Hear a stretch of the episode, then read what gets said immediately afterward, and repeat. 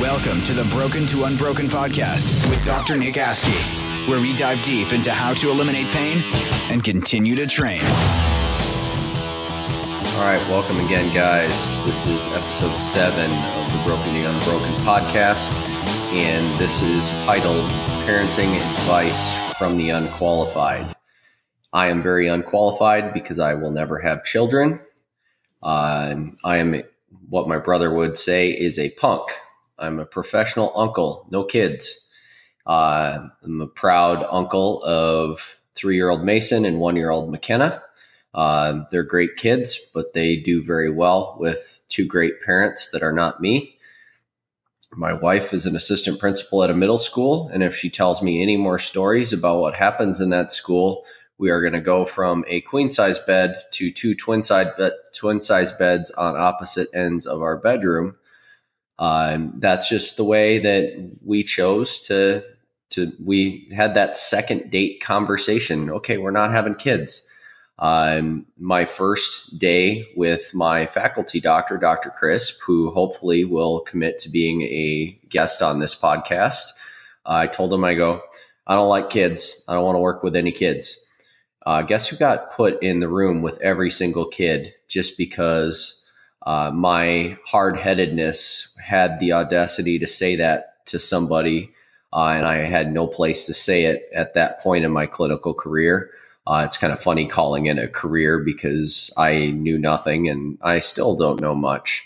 I just learn more every day. But he put me in the room with every kid uh, I got to learn to love working with kids because kids heal like lightning. They heal like Wolverine. If they have something wrong with them, they just look at it and they're like, all right, it just heals like they have giant sideburns and they're just like, okay, I'm healed. Let's go play. So kids make you look good because all you have to do, people that are in chronic pain and they have a bad diet, they don't sleep, they have a lot of physiological stuff wrong with them. They may be older with a slower metabolism if you're playing a game of dominoes, you may have to tip the first five dominoes over to get that chain to go through to where they actually heal. Kids, you have to like turn a ceiling fan on to tip that first domino over, and they're like, "All right, I'm ready. Let let's go." Um, kids, there's also no placebo effect because they don't really know that the power of expectation and like all these other things. Like kids are as close to being a vet as you can get because they can't tell you where it hurts, why it hurts, when it hurts, quality of pain. It's like you got to be half veterinarian, half doctor when you're working with kids. But if you set the scenario half right, they have such pristine physiology and most of them move around and they have varied movement patterns to where they're crawling around and and and they they are moving a lot and they tend to sleep when they're tired and they eat when they're hungry and they aren't listening to Dr. Oz on what they should do. Um, so they they tend to do things correctly because they're just based they're going purely on intuition if we aren't forcing too much on them. So I, I love working with kids. So I would estimate that I've treated maybe two to three thousand different kids uh, I get invited to birthday parties and graduation parties. So I consider those my kids.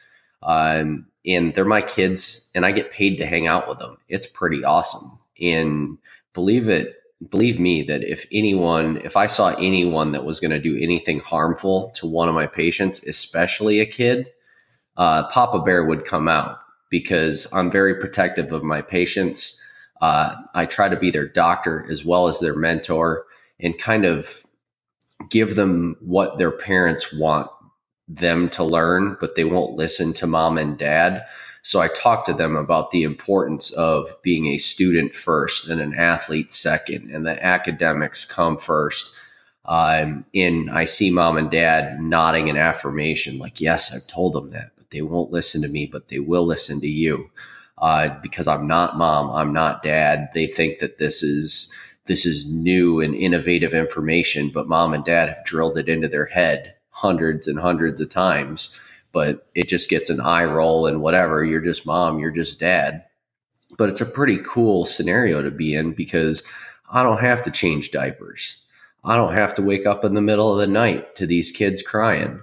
I just get to fix their injuries. I get paid to do it. I get to see them succeed and heal and reach their goals. It's a pretty rewarding thing. But as far as my parenting advice would go, I'm not going to go down to the nuts and bolts of okay, this is how you treat your kid when they're they're crying in the crib. Like that would not be good advice for me because I would not know the first thing about that because I'm not interested in knowing the first thing about that.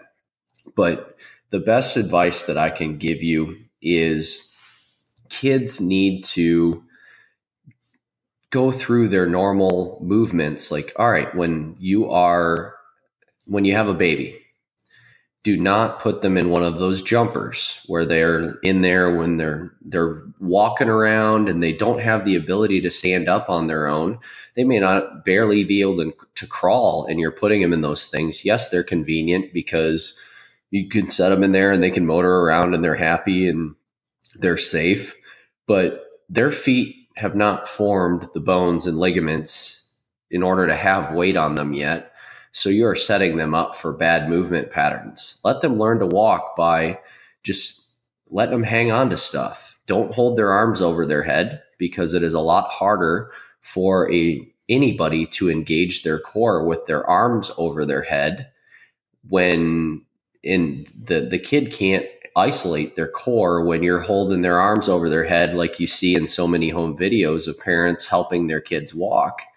They are trying to hang on to that core and stabilize their pelvis and they can't do that with their arms over in, in the overhead squat position. So let your kids fall let your kids screw up and i'm totally confident that i have a very healthy pain processing to this day because I fell out of trees as a kid. My parents spot checked my hands, and if they didn't look dirty, all right, you're probably good.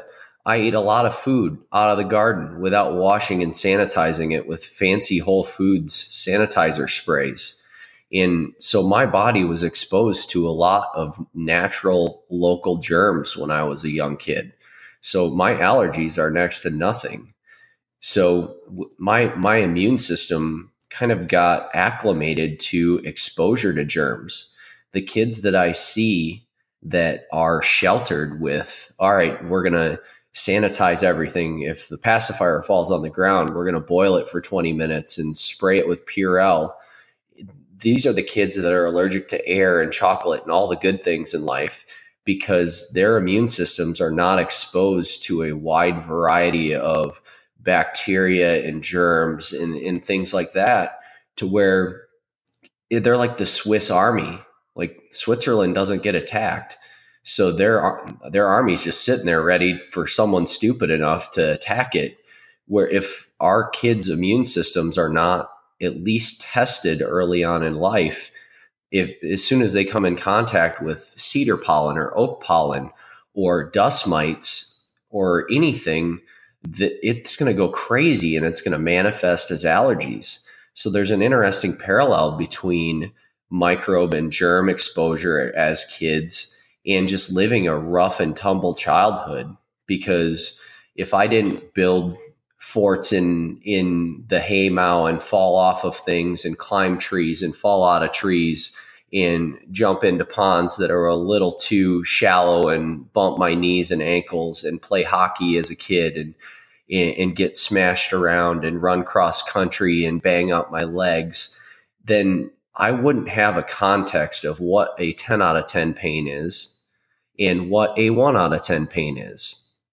If a kid is lathered in sunscreen and with a bucket hat and sunglasses and goes out with elbow pads and knee pads and wrist guards just to go for a walk and get the mail, they're not going to have that context. And if the first time they get hurt is when they get Osgood Schlatters when they're 14, it's going to take forever to get better because they haven't experienced anything else. And this seems like their 10 out of 10 pain.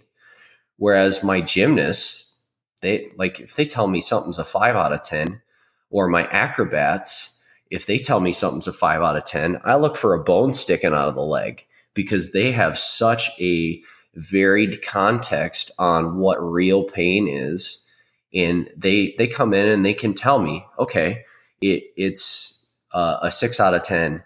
It, it's sharp with this activity. It's dull after practice. It throbs at night. It gets better with this. It gets worse with this. And like I don't have to ask them any questions. I can fill out my whole chart just with this 12 year old kid who's a gymnast or an acrobat. They come in and they tell me everything I need. But if it's the kid's first injury when they're 15 because they have either been very blessed to not get hurt in a contact sport or they've been so sheltered and protected to where they haven't really gotten hurt and their only context it, for pain is like a tiny little scrape or a bruise and when that when they have a tiny little bruise oh we got to run to whole foods and get some arnica gel to put on that and give you some children's Tylenol. Uh, or if you have a tiny little cut, let's go to the doctor and get some triple antibiotic ointment and put $9 band aids on that thing and give you lots of attention and ask you about it every day. That's not healthy. Like, you don't want to neglect your kids, uh, but you need to let them experience the world and, and build a contextual model for what real pain is and go, okay, yeah, I did have a bruise on my knee but it's two weeks later and now the bruise is gone. And I do have a cut on my hand, but I can see it healing every day. And I see that it heals a lot slower if I pick that scab often. Uh, then I can relate to that analogy.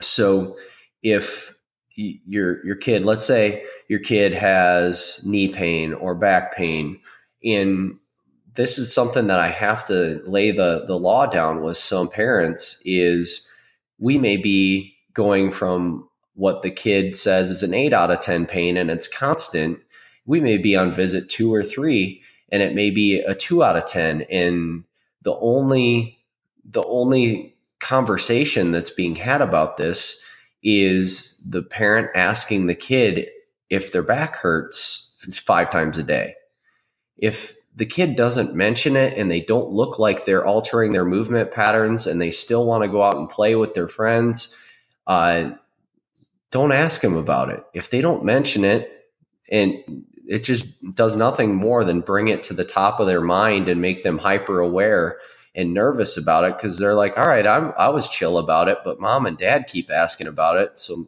maybe there is something really wrong and maybe I should hurt more or maybe I should really take advantage of this to get out of doing chores, or maybe I should take advantage of this to uh, get a new video game or or get special privileges at home.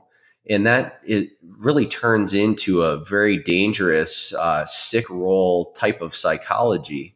So yeah, don't like assume your kid is faking it. And I always try and tell parents, like I can tell when kids have a good processing of pain and then they're tough. I'll tell the parent, hey, like your kid, they they're a legit tough kid. Like if they complain about something, we need to take this seriously. We can't put it off. And then there are some parents to where we just kind of look at each other going, yeah, like they just they're they haven't kind of thickened their skin yet and they're just not quite used to this. Uh, so you have to strike that balance of kind of knowing your kid, but not being that helicopter parent of always asking about something when it's almost better because it's going to slow down the process. So some two two of the take home points is like yeah, we need to provide a self safe and sanitary environment for our children.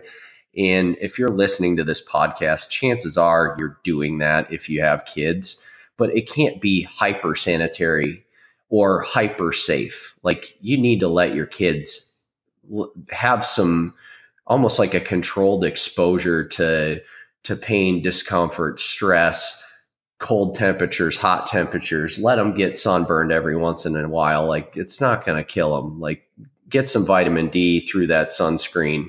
Uh, and it's just going to make them better human beings because otherwise we're just breeding like puff Cheeto versions of human beings and and they think that we should never be offended or never be in pain or never be uncomfortable and life should just be this lukewarm super comfortable uh, soup of just never having any difficult things to deal with in life. So that may seem a little extreme, but I hope you did get a couple of points out of that. Again, it is coming from someone totally unqualified to parent a child. Uh, but I do like to think of myself as as a good role model to a lot of my young patients uh, as to just things that they should really focus on as far as their school and and respecting their parents and just trying to instill some of those values on them. But when they do end up in my room, I try and give them a reasonable expectation of how things heal uh, and teach them how to answer my questions before I ask them. Uh, and being a parent that is kind of helping out on that front at home and not perpetuating a problem uh, and not creating a hyper awareness in in creating someone who is gonna we're gonna have to kind of unwind how they process pain uh, it, it just is to yield a much better life for that kid when they become an adult. Uh, so thanks for listening again. Uh, next episode, you will be able to listen to a, a guest interview. Uh, but I just wanted to get this out to you guys, and thanks again for listening.